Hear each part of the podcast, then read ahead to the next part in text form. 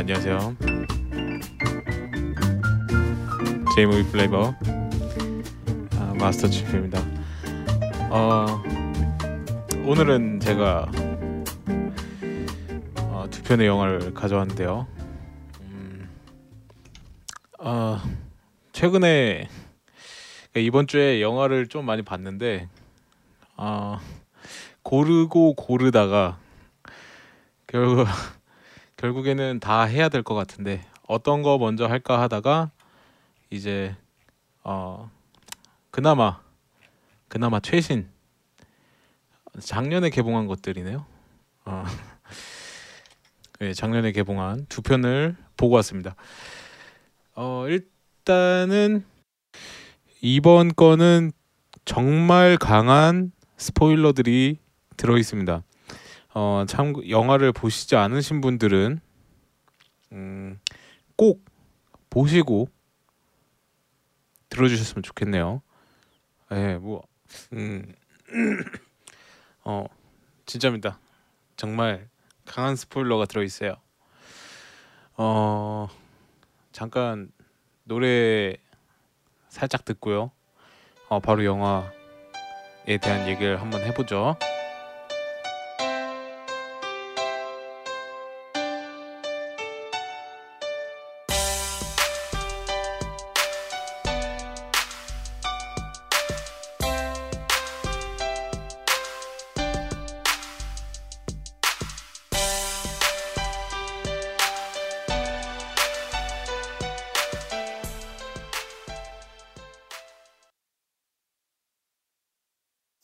名前は？忘れない？忘れないよ。織部あずさ。平凡な高校生葉山隆。彼が恋をしたのは会った数時間後には会った人の記憶から消えてしまう不思議な少女織部あずさ。最近友達になったうちの3年の織部あずさ。うちらと同じ学校ってこと？本当に3年？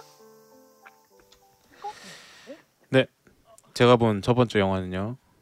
2015년 호리에 K 감독 잊지 않겠다고 맹세한 내가 있었다. 아, 오늘, 오늘 두 편 중에 하나는 이겁니다. 어, 이것도 사실은 저 이 제가 예고편 음성을 따왔는데 어, 예고편에서도 스포일러가 들어있네요. 원래는 이 어, 여주가 그 기억에서 사라진다는 거를 어, 중반부에 알아요. 예. 그러니까 처음부터 알고 있지는 않고 중반부쯤에 이제 여주인공이 알려주죠. 예. 지금 내 상황이 이렇다고. 어, 일단 영화에 대한 소개를 하기 전에 예, 호리에 K 감독에 대해서 잠깐 설명을 해드리면 어, 1900, 1978년생의 아, 젊은 감독이네요. 음, 23세 나이에 니온 대학 졸업 작품으로 만든 글로잉 그로잉 어, 이 영화로 구루자와 키요시, 그 아오야마 신지, 미이케 다카시의 뒤를 잇는 일본 인디 영화계의 신성으로 평가받으며 큰 화제를 뿌렸다고 하네요. 음, 그리고 본인이 직접 만든 프로덕션이 이제 콤플레이크스라는 데인데 콤플레이크스 예그 그거는 아예 지금은 이제 회사가 됐고요. 원래는 대학교 때 서클 같은 거였대요. 예, 그걸로 시작을 해서 어, 정말 그 능력 있는 감독이죠. 어, 그 대신 작품들은 잘 모르겠는데 어, 글로잉 그로잉이 이게 졸업 작품으로 만든 그런 영화였네요. 어, 이거 이것도 그 일 좀 찾아보니까 되게 어, 평이 좋은 영화더라고요. 어, 참고로 한국의 전설의 졸업 작품은 윤종빈 감독의 2005년 중앙대 졸업 작품 용서받지 못한 자입니다. 네. 아, 뭐 잡소리는 여기까지 하고요. 어, 일단 배우들 그 조연으로도 많이 나오긴 하는데 일단 제일 중요한 주연 두 명만 알고 가면 됩니다. 어, 남자 주인공 음, 하야마 타카시 역이죠. 하야마 타카시 역의 무라카미 니지로 어 97년생입니다. 올해로 딱 올해로 19살이네요. 네.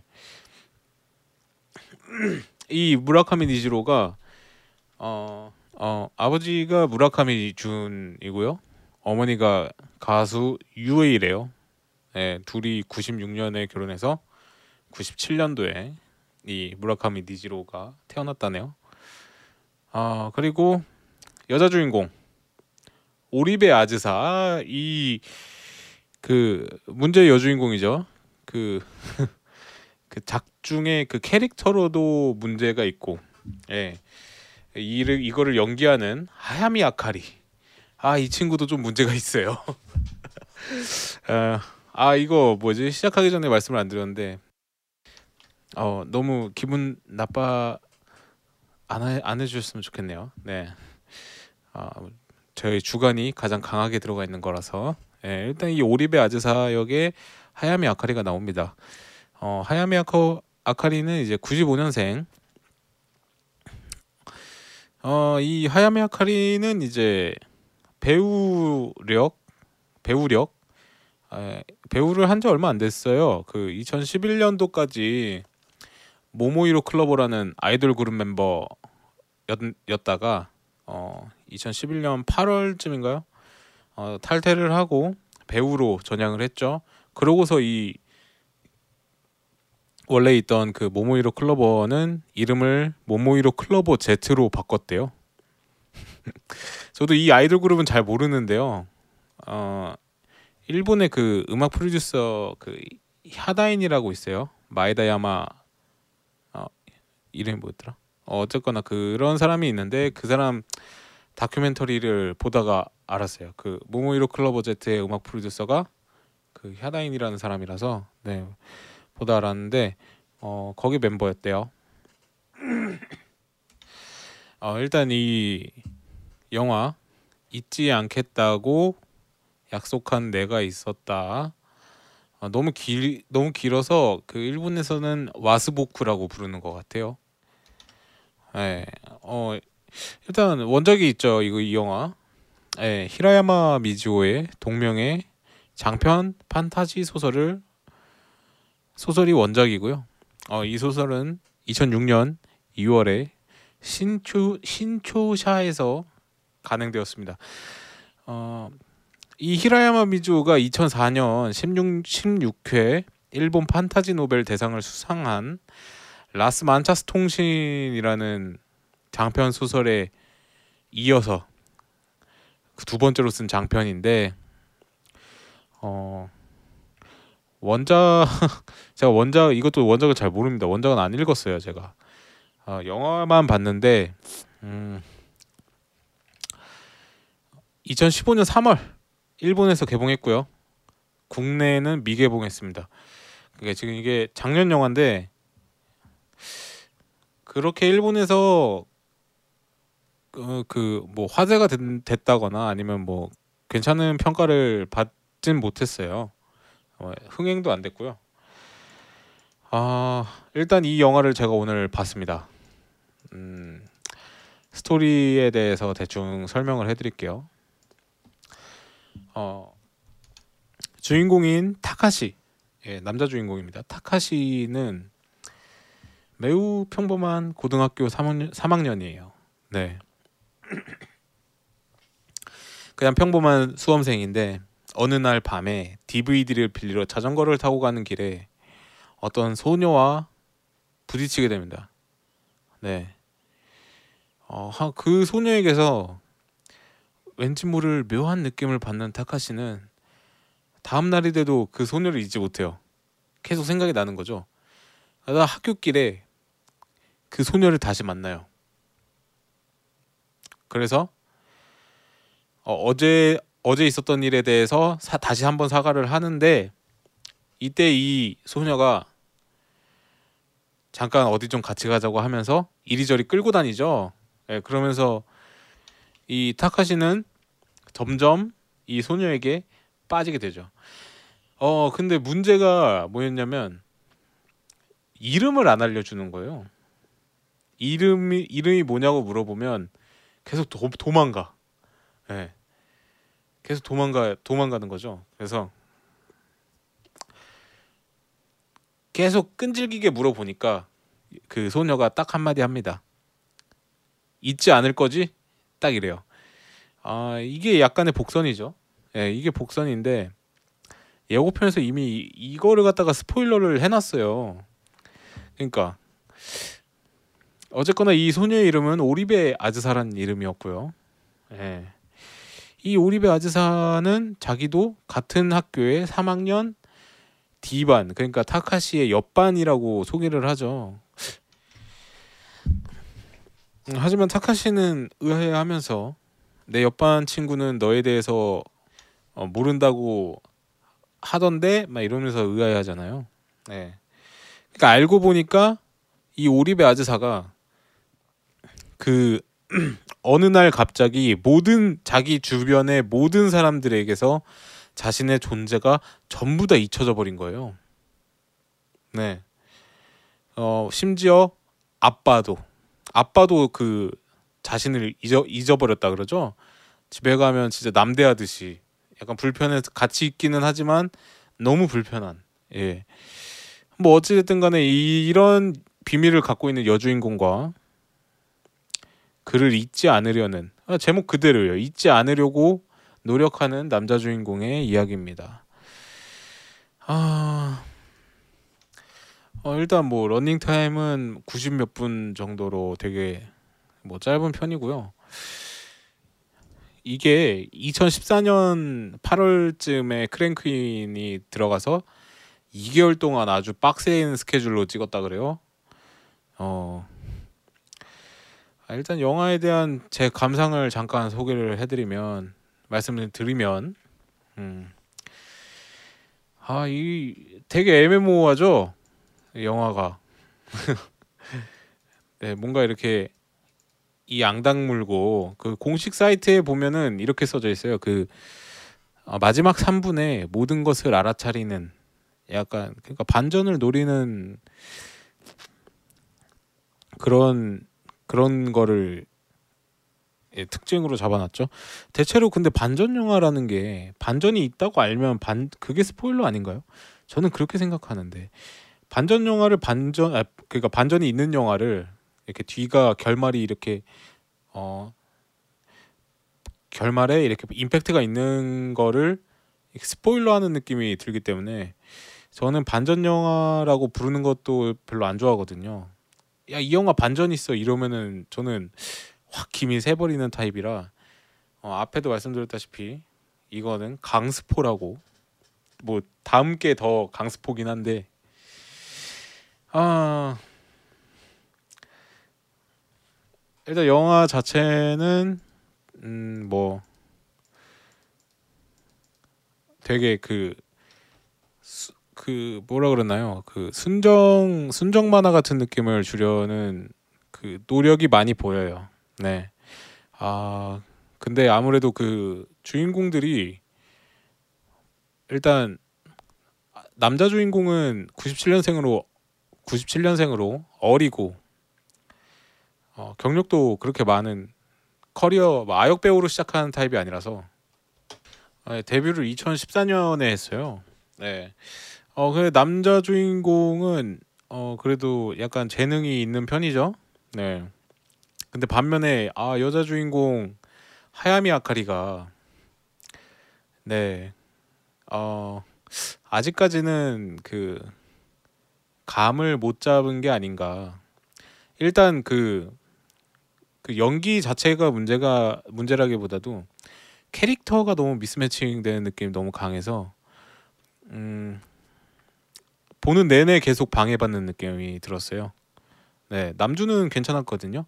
일단 그때 당시 촬영할 때 열을 여덟 열일곱이었으니까 딱 그때쯤이잖아요. 그러면은 그 감성이 자연스럽게 나오기 때문에 어 게- 괜찮게 흐름이 가는데 그 중간 중간에 여주인공의 그 경직된 톤 때문에 아 너무 방해받는 느낌이 들었어요. 아 하야미 아카리는 그 전작에 모모세 여기를 봐였던가요? 거 그거 차라리 그 캐릭터가 훨씬 더 안정적이었던 것 같은데 아, 아무래도 그 이런 순애보 같은 캐릭은 잘 안 맞지 않나. 네, 일단 톤도 너무 불안정하고 어, 어, 어, 배우로서 그 느낌이 아직 마땅히 자리 잡은 것 같지가 않아요. 네. 어, 연기력 자체도 그렇고 아 이게 너무 반대되는 개념인데 그 마이다 아츠코이잖아요. AKB에 이제는 예, 배우로 전향했지만 마이다 아츠코가 발연기 1위로 뽑혔었죠. 네. 근데 어 이 아마 하야미 아카리가 제치지 않을까. 아 진짜 너무 힘들었네요. 보는 내내. 예. 일단 그 여주인공을 계속 사람들이 잊어요. 오늘 봐도 내일 되면 또 있고 조금 있다 봐도 또 있고 약간 이런 느낌인데 계속 있는데 그 왜 있는지에 대해서 왜 사람들이 이 여자애를 계속 까먹는지에 대해서는 끝까지 묘사가 되지 않아 있어요. 예, 영화를 끝까지 봐도 그런 거는 나오지 않습니다. 어, 약간 뜬구름 잡는 느낌의 판타지 영화죠. 어, 그런 제가 원작을 읽지 않아서 모르겠는데 영화 자체는 약간 어설픈 곳이 많아요. 설정 구멍도 좀 있고 어, 일본에서는 대체로 원작과 같은 작품이라고 생각하면 안 된다는 의견이 많이 있네요. 네. 일단 이 주연 배우 두 명이 어, 한 15%씩 부족을 부족해서 어, 영화 자체 컨셉이 너무 흐트러지는 경향이 있어요. 어, 뭐 청춘 하이틴이면 하이틴, 예, 순애면 순애, 뭐 로맨틱이면 로맨틱, 그리고 마지막 반전을 위한 뭐 그런 복선과 예, 복선을 이제 회수하는 이런 게 있어야 되는데 약간 뜬금없는 장면도 조금 있고요. 음, 영화 자체가 조금 불친절한 면이 있어요. 한 중간까지 봤는데도 이게 뭔 소용 뭔 소린지 모르겠더라고요. 그러니까 어 왜 왜 이렇게 되는 거지? 왜왜 이 사람들은 모르지? 어 약간 그런 게 있어서 어 그 중간에 영화 초반에 나오는데 이제 그 타카시 타카시가 이제 자기 친구들이랑 이렇게 소꿉 친구들이랑 그 강, 강가에서 이제 캠 뭐라 그러죠? 캠핑? 네, 뭐 고기 구워 먹고 바베큐 파티 같은 걸 하는데 거기에 이제 이 아드사를 부르죠. 예, 오라고 같이 놀자고 친구들한테도 소개하고. 어 그래서 아드사가 딱 왔는데 거기에 있는 애들이 뭐 소개시켜 달라고 하는 거죠. 이게 누구 저 제대로 소개 소개해 줘. 그러니까 어 3학년 D반의 오리베 아제사야 이런 식으로 소개를 딱 해줬더니 그 타카시의 타카시를 좋아하는 여자애가 하나 더 있어요. 자기 친구들 중에 걔가 이제 3학년 아, 내가 3학년 D반인데 우리는 너가 너 모른다고 너 누구냐고 이런 식으로 얘기를 하는데 이 그런 그런 거 있잖아요. 처음에는 저는 얘가 귀신인 줄 알았어. 아카리가. 아 아카리랜다. 오리베 아지사가 귀신인 줄 알았어요. 어, 처음에 보 보다 보면 다들 그런 생각이 한 번씩 들걸요. 아, 여주가 귀신인가? 근데 사람들이 다들 보는 걸 보면 귀신은 아니야. 그럼 왜 왜 왜 왜 아무도 모르지? 약간 이런 생각. 막 머릿속으로 꼬이는 거예요. 그러면 얘네들의 그 얘네들이 하는 로맨스 자체에 집중이 안 돼.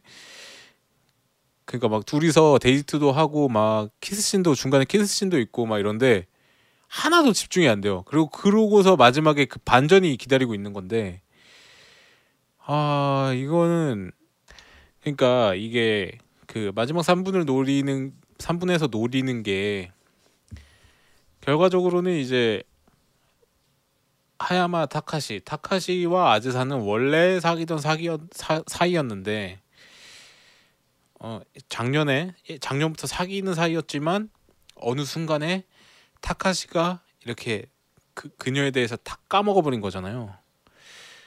어 근데 그게 그게 웃겨. 그 작년에 찍었던 영상이 타카시의 컴퓨터에 다 들어 있어요 이미 영상이.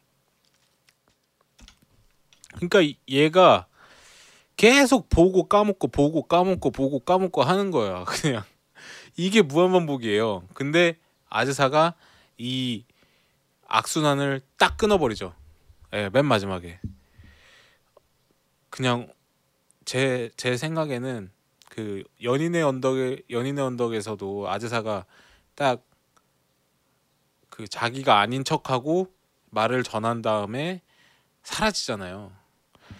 그게 아마 그건 것 같아요. 타카시의 방에 들어갔을 때 자기 자기를 잊지 않으려고 진짜 노력하고 있는 그 타카시를 생각하니까 가슴이 너무 아파서 원래는 이제 타카시 방에 이제 벽에다가 오리베 아즈사라고 도배를 하죠. 저 진짜 이 영화 보면서 오리베 아즈사 진짜 오- 노이로제 걸릴 뻔했어요.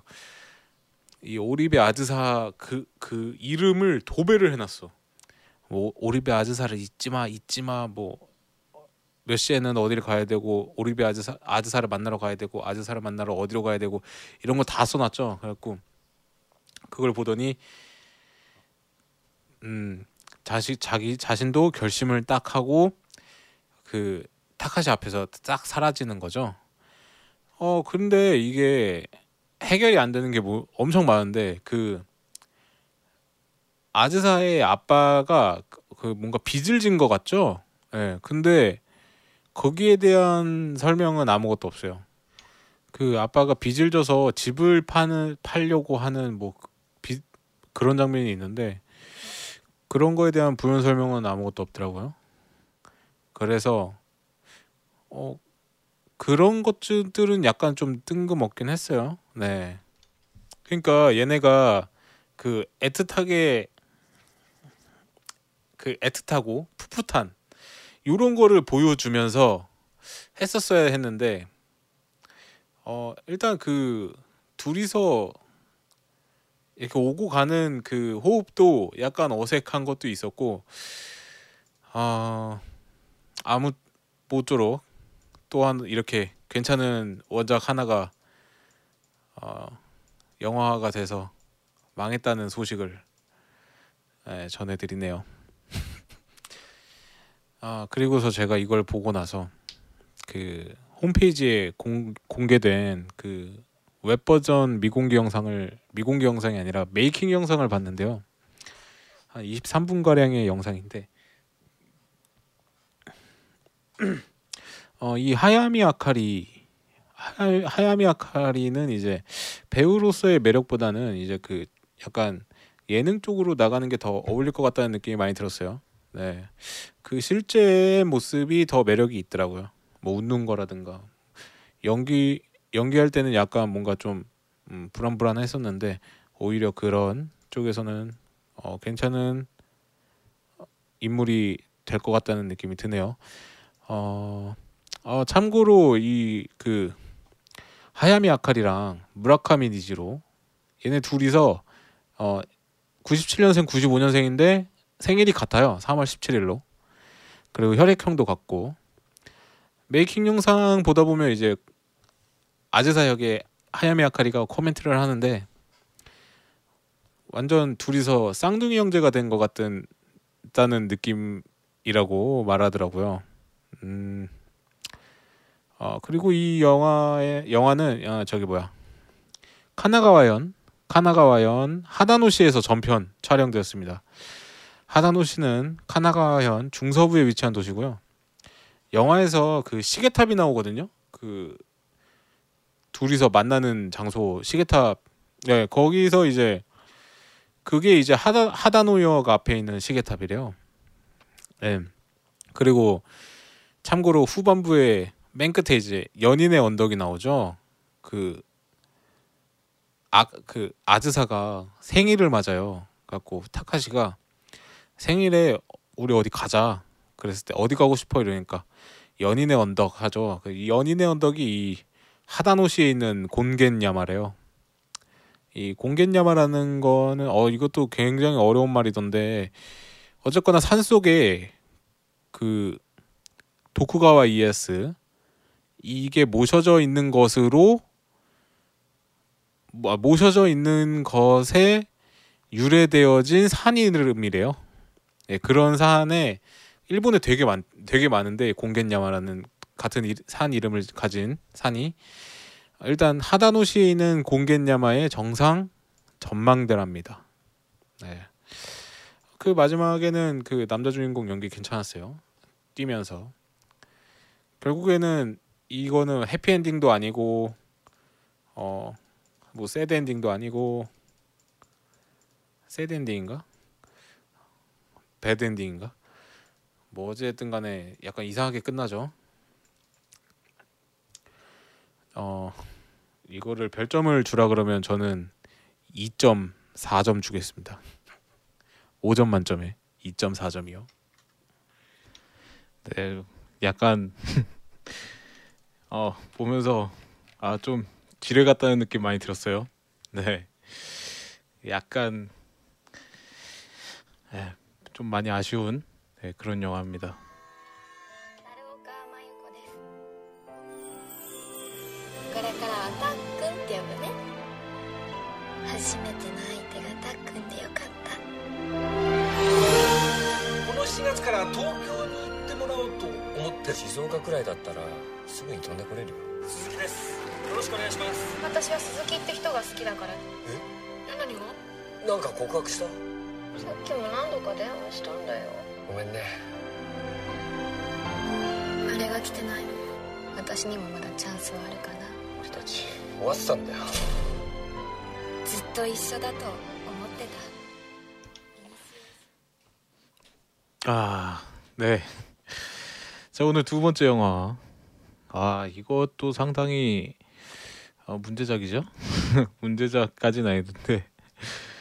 아, 이거 상당히 사람 바보 만드는 네, 그런 영화입니다. 아, 일단 이 영화 Initiation Love고요. Initiation Love. 그리고 아, 이 영화는 음, 뭐 바로 스포일러가 나오기 때문에 네, 안 보신 분들은 보시고 오시면 될 것 같아요. 아, 일단 2015년 츠츠미 유키코 감독 작품이고요. 이 츠츠미 감독 같은 경우에는 Trick TV 시리즈랑 극장판, 뭐 케이조쿠, 뭐 사랑 따윈 필요 없어, 여름, IWGP, 뭐 사, 아 저기 세상의 중심에서 사랑을 외치다. 이거 뭐 되게 유명한 감독이 중에 한 명이죠. 네.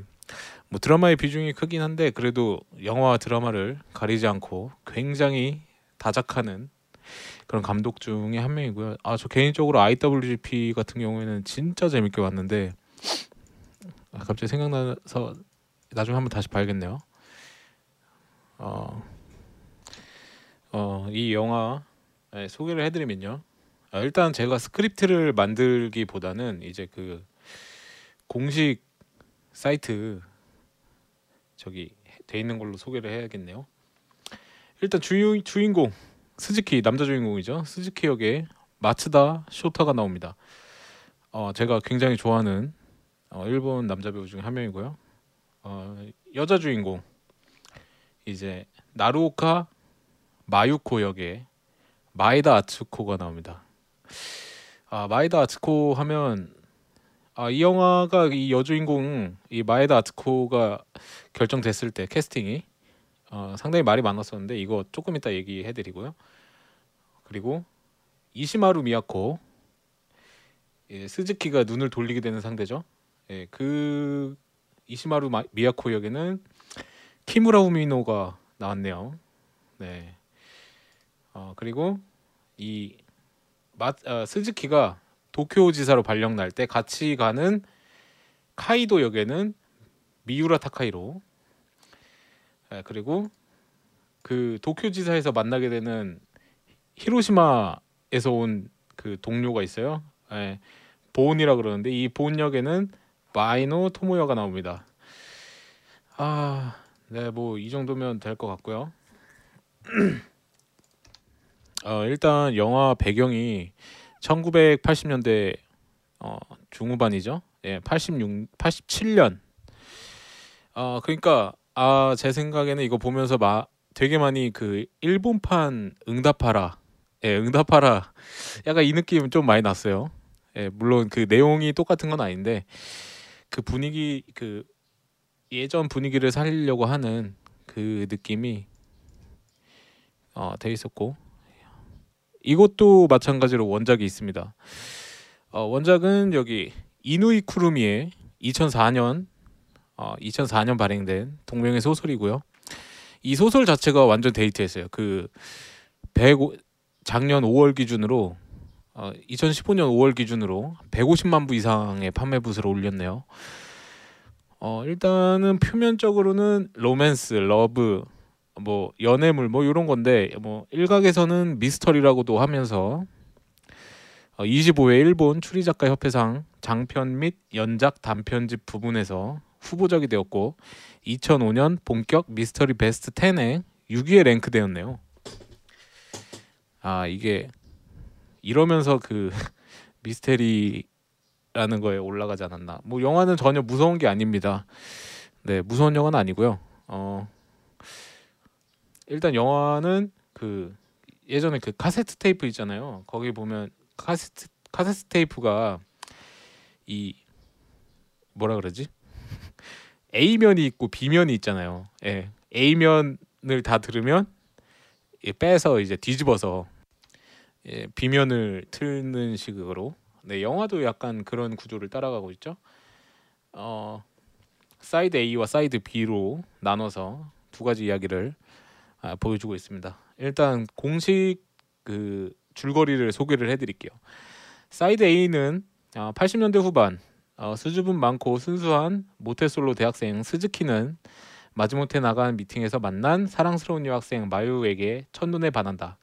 그녀에게 어울리는 남자가 되려는 노력이 조금씩 스즈키를 바꿔놓고 그들은 결국 세상에서 가장 풋풋한 연인이 된다. 아, 예, 그리고 사이드 B는요. 그들의 달콤한 한때는 스즈키가 도쿄에 취직하게 되면서 어긋나기 시작한다. 스즈키는 주말마다 마유가 있는 곳을 오가지만 지쳐가는 몸만큼 마음도 점점 멀어져 간다.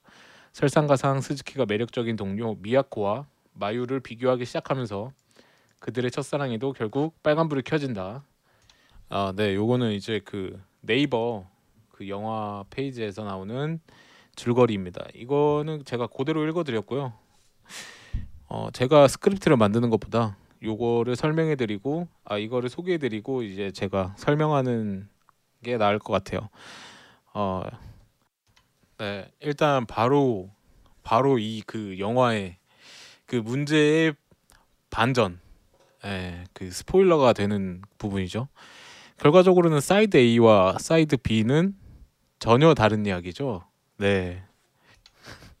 아 이거 일단 이 영화 예고편을 보면 이거를 예, 말씀드려야 될 것 같은데 그 140만 명이 속았다고 나와요. 네. 어 140만 명. 네, 140만 명.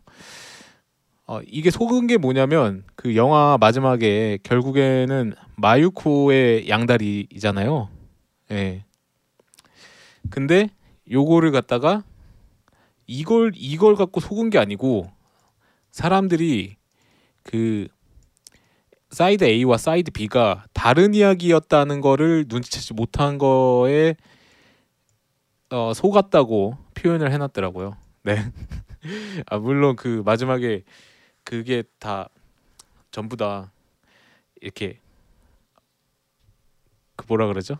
주마등 같이 이렇게 싹 스쳐나잖아요. 아 진짜 사람 바보가 되는 예, 그런 기분이었고요. 뭐 영화 자체는 재밌었습니다. 이 원작이 그 한 번 읽으면 어, 다시 읽고 싶어지는 작품. 네, 읽고 나면 다 반드시 다시 읽고 싶어지는 작품 1위로 뽑혔네요. 근데 이거를 제가 이건 원작은 안 읽어봤는데 영화도 마찬가지인데 영화를 한번 보시게 되면 보면 다시 봐야 돼. 이게 정, 머리를 정리할 게 필요하거든요. 그래서 저도 다시 봤는데 아 정말 에, 골 때리는 영화였습니다. 그 영화가 시작을 하게 되면 네 1987년 1987년 7월 10일부터 시작을 하죠. 어 그 뚱뚱한 스즈키가 네 뚱뚱한 스즈키가 그 미팅 멤버가 부족하니까 이제 그 머릿수를 채우려고 예, 연락을 받게 되고 어 그 미팅에 나가게 되죠. 거기서 이제 마유를 만나게 되면서 그 본의 아니게 이제 자꾸 그 마유가 곤란한 상황에 그 스즈키가 약간 구해주는 그림이 되면서 호감을 사게 되죠. 예. 본인은 그냥 첫눈에 반한 거고, 네. 그러면서 이제 그 뚱뚱한 스즈키가 어 그녀에게 전화를 아 그 다음에 바다에 놀러 가죠. 예, 전부 다 그 멤버 그대로 바다에 놀러 갑니다. 거기서 이제 마유의 전화번호를 받게 되고 그 전화번호로 전화를 걸었을 때 이제 데이트 약속을 잡게 되죠. 그러면서 이제 천천히 이제 호감을 쌓이면서 이 둘의 연애가 시작되는 이 여기까지는 사람들이 그냥 아 되게 풋풋한 연애 이야기인가 보다 당연히 이러죠. 이제 그리고서 이 영화가 참 이 그 간사한 게 뭐냐면 그 에어 조단을 선물해 주잖아요. 크리스마스 이브에. 예, 마유가 어, 나는 남자에게 선물을 해준 적이 없어서 어떤 걸 골라야 할지 몰라서 이거를 샀는데 이게 바로 그 어, 이것 때문에 사람들이 다 속는 거예요. 네, 이것 때문에 이게 그 나이키 에어 조던인데 에, 어, 조던 어, 조던 원 그 시카고라는 모델이래요. 어, 검색해 보시면 똑같은 게 나옵니다. 네, 그게 그건데 이제 그 호텔 밖에서 그 신발을 신고 뛰는 이 뚱뚱한 스즈키가 자기는 살을 뺄 거라는 언지를 하는 동시에 이 뛰잖아요. 그때 이제 장면 오버랩이 되면서 똑같은 신발을 신고 있는 마츠다 쇼타가 예 운동을 하고 있죠. 다 사람들이 당연히 다 속지. 이 간사한 거예요, 되게. 이 그리고 이 영화 자체에는 특별한 장치가 없어요. 그러니까 처음부터 아예 다른 이야기예요. 뭐냐면 그 사람들이 계속 동일시를 하거든요. 이 뚱뚱한 스즈키랑 마츠다 쇼타를 계속 동일시하게 되는 그 매개체가 그 에어조던 하나거든요. 그것 때문에 어, 사람들이 계속 동일시를 하게 되죠. 그 마츠다 쇼타가 그러니까 스즈키 날씬한 스즈키가 자기는 물리학을 전공했다 그러는데 사이드 A에서 분명히 뚱뚱한 스즈키는 자기는 수학과라고 말을 합니다. 예. 근데 저도 이거 보면서 기억이 안 났어요. 예, 다시 보니까 조금씩 보이더라고요. 아, 참 아주 저도 보기 좋게 속아 넘어갔습니다. 그리고 그 어, 여기 그 주 무대가 되는 곳 중에 하나가 그 스즈키와 마유코가 처음에 데이트하던 바 있잖아요, 바. 어, 그 바는 이제 시즈오카현의 시미즈구 이리우네마치에 있는 Kitchen and Bistro 코린이라는 곳인데 어, 여기에서 사이드 A에서 보면 다시 보시면 아실 텐데 사이드 A에서 거기서 데이트를 하잖아요. 거기서 마유가 별명을 물어보죠. 어, 스, 스즈키상은 이제 그 별명이 없냐고. 그러면서 즉석으로 그 스즈키 유키죠. 그 뚱뚱한 스즈키 이름은 스즈키 유키인데 그거 유키를 그 메모를 하더니 이게 카타가나의 타로 보인다 이러면서 타군이라고 예, 별, 별명을 지어주잖아요. 그때 보시면 이렇게 앞에서 바텐더가 이렇게 그 잔을 닦고 있어요. 딱 닦고 있다가 타쿤 딱 하는 순간에 움찔해요. 그게 사이드 B에서 보면 그 마츠다 쇼타랑 마유가 그 거기서 데이트하는 장면이 나오거든요. 그리고 거기서도 한 계속 타쿤 타쿤이라고 불렀고 어 이게 다시 보니까 그런 장면이 있더라고요. 예, 그때 몰랐는데 처음에 볼 땐 몰랐는데 어 뭐 그렇습니다. 그리고 이제 사이드 B에 가면 예, 마츠다 쇼타가 연기하는 스즈키가 도쿄로 가서 어 거기에서 그 미야코를 만나고 이 미야코 키무라 후미노가 아 완전 그 OL 느낌이 확 나는 예, 그런 인물이라 아주 캐스팅 잘 된 것 같아요. 네, 계속 수작을 예, 끼를 계속 부리잖아요. 예, 끼 부린다 그러잖아요. 계속 끼를 부리니까 결국에는 이제 그 마츠다 마츠다 쇼타 스즈키도 어 어쩔 수 없이 넘어가게 되죠. 어 근데 이게 그 반전이 하도 강조된 영화라서 그렇지만은 이 사이드 B 그러니까 마츠다가 연기하는 스즈키 타츠야 예. 이 이쪽 이야기만 보면 어 되게 그 Initiation Love라는 그 상징적인 단어를 정말 잘 표현하는 어 사이드인 것 같아요. 그 스토리가 어 그 중간에 보면 의미는 나오는데 그 Initiation Love라는 뜻이 통과 의례라고 돼 있잖아요. 그러니까 어 정말 이 사람이 아니면 안 될 것 같은 그런 느낌이 들어 들지만 하지만 결국에는 헤어지게 되는. 예. 그래서 이 영화는 커플들이 보면 안 되는 영화입니다. 아, 네. 좀 위험한 영화예요. 어, 어찌됐든 간에 그 영화에서 보면 원거리 연애를 하잖아요. 스즈키랑 마유랑. 어, 어, 초반까지는 그래도 막 와서 시즈오카로 돌아가고 싶다고 맨날 하는 그 스즈키가 막 이렇게 하소연하는 장면이 있긴 한데 점점 가면 갈수록 이제 그 고속도로 톨게이트 비용도 톨비죠 톨비도 약간 부담이 되고 하니까 점점 만나는 횟수가 줄어들고 어 결국에는 마음마저 예, 떠나게 되는 장거리 연애의 그 위험성을 아주 잘 나타내고 있습니다. 네. 어, 스즈키는 되게 그 책임감 있고 어, 이렇게 뭐라 그래야 되나요? 약간 진중한 면이 이, 있는 캐릭터고 그 마요 같은 경우에는 어, 되게 애교도 많고 약간 그런 캐릭터로 나오죠. 예. 그 서로 좋아 죽던 그 두 명이 예, 멀어지면서 아, 하지만 그 마유 같은 경우에는 보면은 그 양다리를 시작하는 시기가 그 스즈키가 도쿄로 가는 시점이랑 거의 맞물리잖아요. 그거 보면은 시당초에 그렇게 깊이는 없었던 것 같아요. 더군다나 그 뚱뚱한 스즈키한테는 항상 이것저것 바랬죠. 막 이렇게 하면 멋있을 것 같다. 하여튼가 본인이 원하는 입맛에 맞게 그 사람을 바꿔가는 약간 이런 거 좋아하시는 분들이 좀 있, 있는 것 같더라고요. 이렇게 만약에 남자친구가 생기면 음, 뭔가 자기가 바꿔가는 그 느낌을 좋아한다는 분들이 좀 있더라고요. 네. 아 뭐 좀 다른 이야기인데 아, 뭐 비하하는 거 아닙니다. 네. 다만 성향의 차이인 거죠.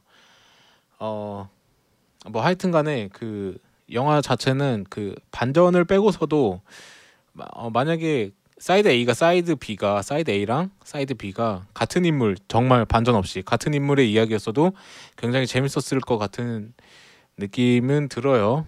물론 뻔한 내용이긴 한데, 예.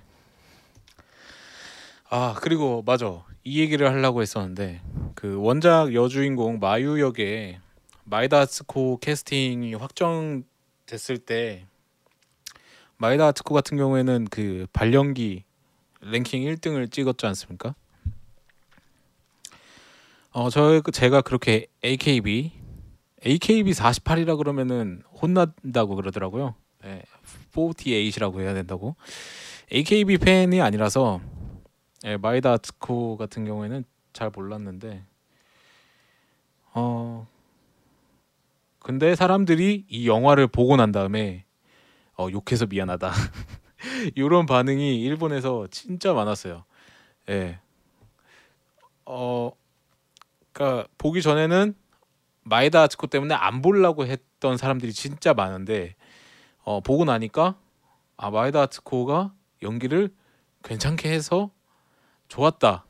어 그리고 전에 욕- 욕했던 내가 미안하다. 약간 이런 반응도 되게 많이 나오고 있어요. 그러니까 그 정도로 네, 그 정도로 마에다 아츠코의 예전이 예전에 그 연기가 얼마나 발연기였는지를 알 수 있는 그런 거였죠. 마에다 아츠코 같은 경우에는 그 어 일단 약간 개념 없는 발언 몇 번으로다가 이미지도 많이 깎아먹긴 했는데 결과적으로 이번 영화에서는 괜찮게 네, 해냈네요. 어, 그 아무래도 80년대 무대 배경인데다가 그 원작자가 시즈오카 출신이래요. 아, 시즈오카 출신 그 시즈오카 대학 이학부를 나왔기 때문에 그 시즈오카가 무대가 되었다고 하네요. 원작에서. 어, 시즈오카 지자체에서는 최근 그 영화 팬들이 영화의 그 로케 지역 그 촬영지를 직접 방문하는 것이 붐이 되고 있다는 거를 파악하고 이 지도를 만들었어요. 그 Initiation Love 로케 촬영지가 이제 표시되어 있는 그 팜플렛을 나눠주고 있는 모양이더라고요. 어, 그리고 이 원작 자체가 상당히 히트한 작품인데다가 그 특히 그 일본 연예인들, 예, 예능인들이 되게 좋아하는 모양이더라고요. 거- 어디 뭐 여기저기서 추천하고 추천사를 쓰고 싶어하고 뭐 난리가 났던데 뭐 하여튼 그렇습니다. 어, 2016년 1월 일본 영화 제작자 연맹에서 내놓은 2015년 흥행 수입 10억엔 이상 영화 리스트에 28번째 영화가 됐습니다. 흥행 수입은 13.2억엔이고요. 어, 참고로 음, 지난해 가장 많이 벌어들인 그 일본 영화 중에 넘버 원 탑은 그 요게워치 극장판이네요. 네, 78억 엔을 벌었네요. 그리고 2등이 괴물의 아이 호소다 마무르 감독의 예, 저도 아주 좋아하는 감독인데 이 호소다 마무르 감독도 한번 특집으로 한번 해볼 생각이고요. 예, 3위는 어, 히어로 극장판입니다. 예, 46억엔. 예, 46억엔. 예, 그리고 네 번째는 명탐정 코난. 예, 화염의 해바라기 44.8억엔이네요. 그리고 5위는 영화 도라에몽 노비타와 우주영웅기. 노비타의 우주영웅기네요. 예.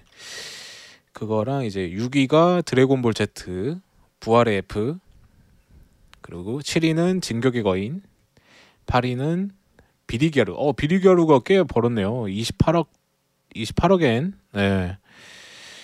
어, 8위에 어, 같은 같이 공동 8위를 한 이 아 여기 있네요. 러브라이브.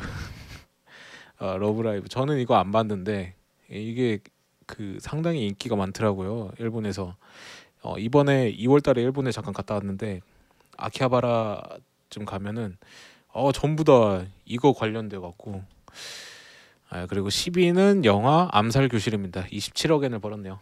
네, 뭐 이 정도까지만 소개를 해드리고 이 원작 원작 자체의 그 챕터별 제목이 전부 그 내용을 상징하는 노래들이 붙어 있대요.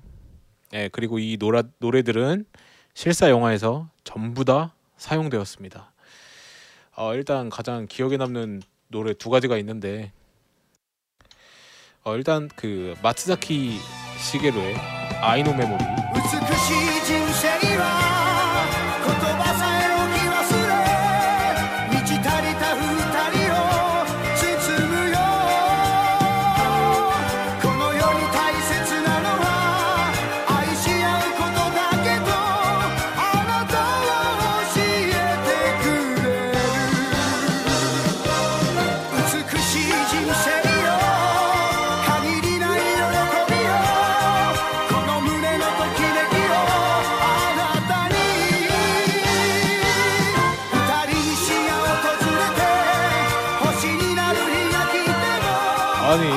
되게 유명한 노래예요 이 노래.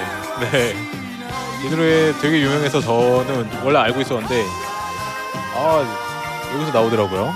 네.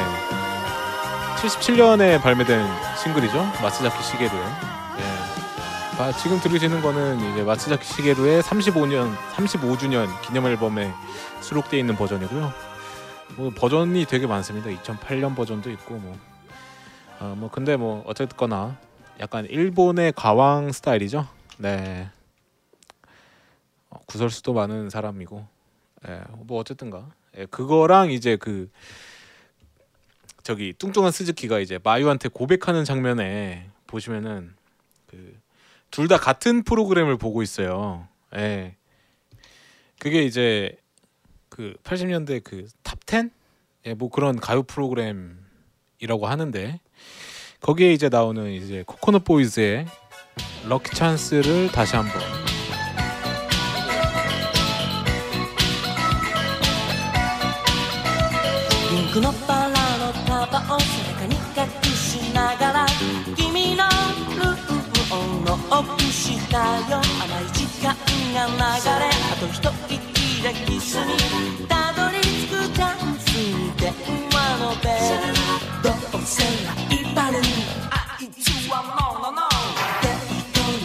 の誘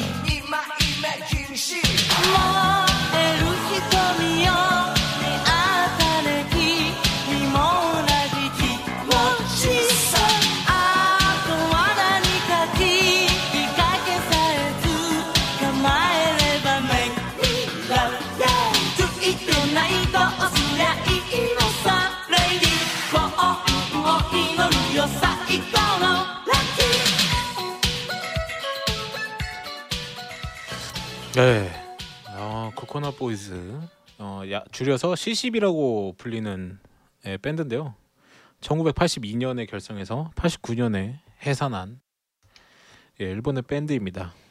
어, 이 럭키 찬스를 다시 한번 이 노래는 어, 1985년에 발매된 다섯 번째 C10의 다섯 번째 싱글입니다. 아 뭐 노래들이 다 하나같이 다 그 말 그대로 저희 그 한국에서 그 응답하라 하면은 그때 그 시절에 유행했던 가요들 막 나오잖아요. 예, 그거랑 똑같아요. 이 영화도 이런 노래들 하면서 그 사람들한테 그 향수를 많이 가져다 주는 효과를 봤다 그래요. 더구나 이 트츠미 감독 트츠미 감독이 이 영화에서 그 본인이 어 80년대 대학생 시절에 어 겪었던 혹은 경험했던 그때 그 향수를 가지고 많이 재현해 놓은 것들이 보여요. 예. 예, 뭐 엔딩 크레딧 올라갈 때 나오는 특별 영상 있잖아요. 예, 그거를 보시면 그때 당시 예, 그때 당시에 사용되었던 소품들에 대한 설명을 볼 수 있습니다. 뭐 그 뚱뚱한 스즈키가 아, 그 뭐야 머리를 하잖아요. 콘택트 렌즈도 끼고 마요의 말대로 렌즈도 끼고 이발소 가서 이제 머리도 자르고 하는데 뭐 그런 것까지 다 그때 유행했던 스타일 뭐 그리고 그때 자 실제로 자신의 지인을 예로 들면서 막 이렇게 설명을 해주는 그런 영상인데 그것도 되게 재밌더라고요. 어 특히나 그 작중에 그 일곱 남녀의 가을 이야기 어 1987년 TBS에서 방송된 TV 시리즈인데요.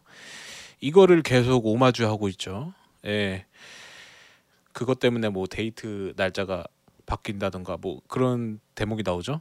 예. 거기다가 그 그때 그 일곱 남녀의 가을 이야기라는 드라마에 나왔던 배우 중에 카타오 카 츠루타로랑 테스카 사토미가 그 미야코의 부모님으로 특별 출연을 합니다.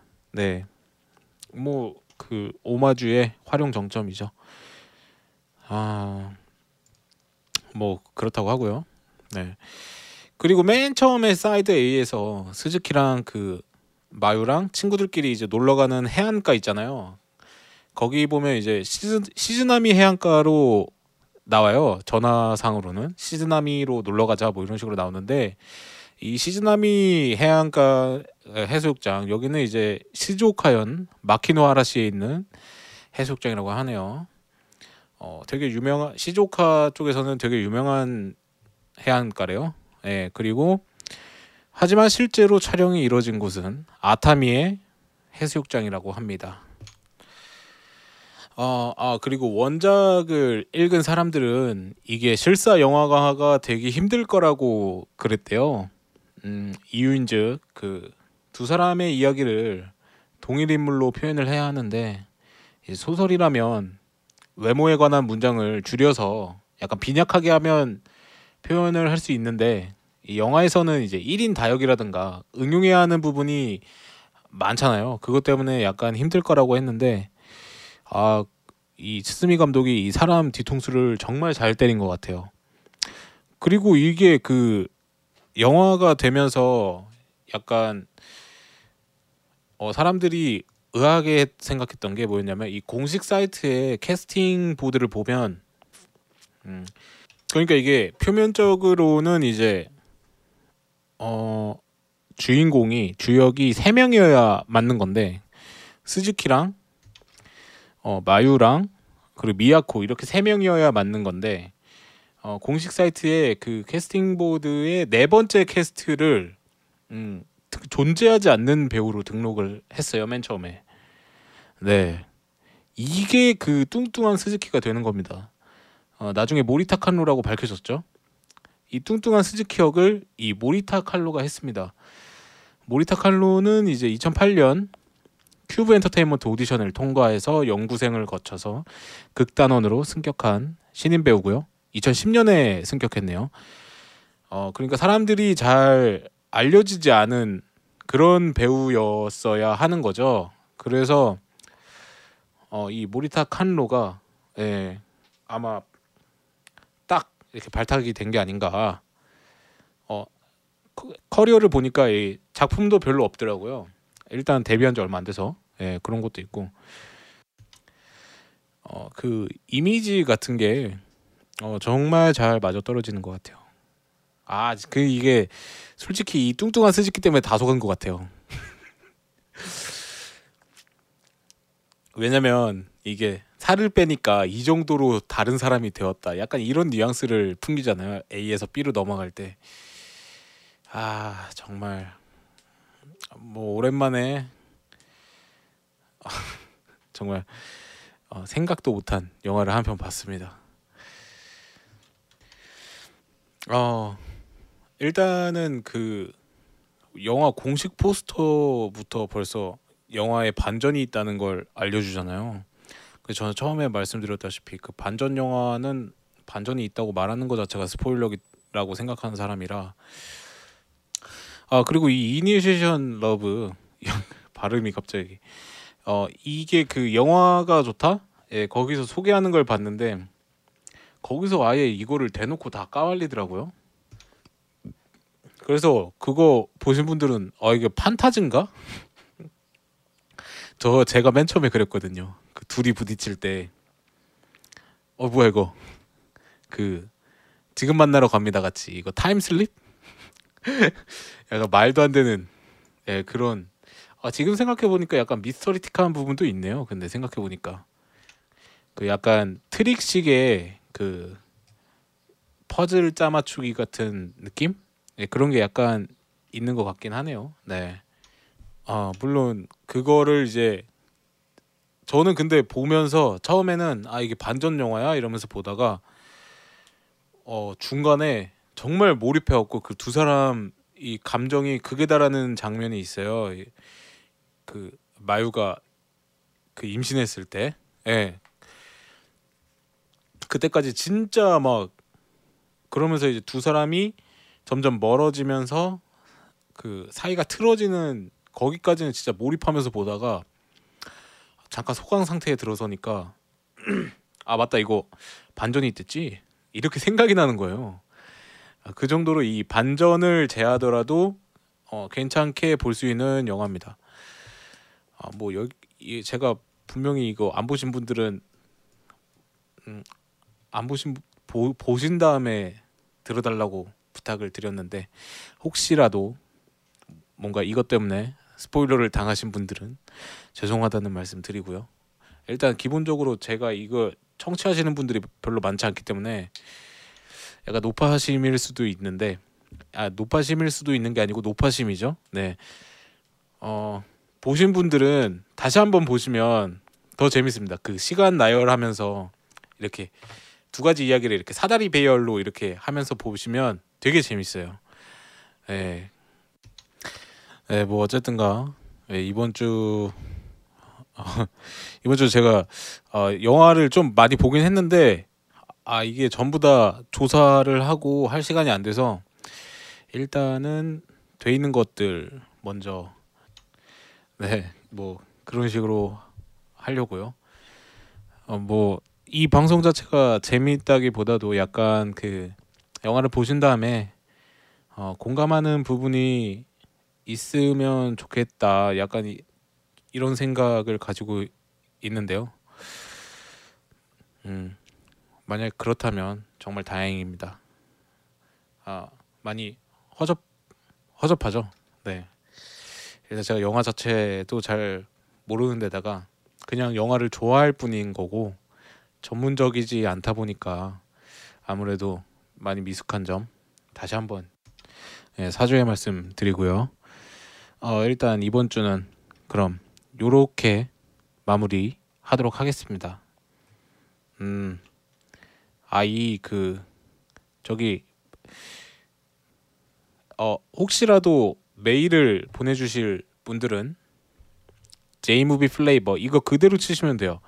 J M O V I E F L A V O R 어 골뱅이 아 골뱅이 아니지 어 닷 어, gmail.com으로 네, 보내주시면 됩니다.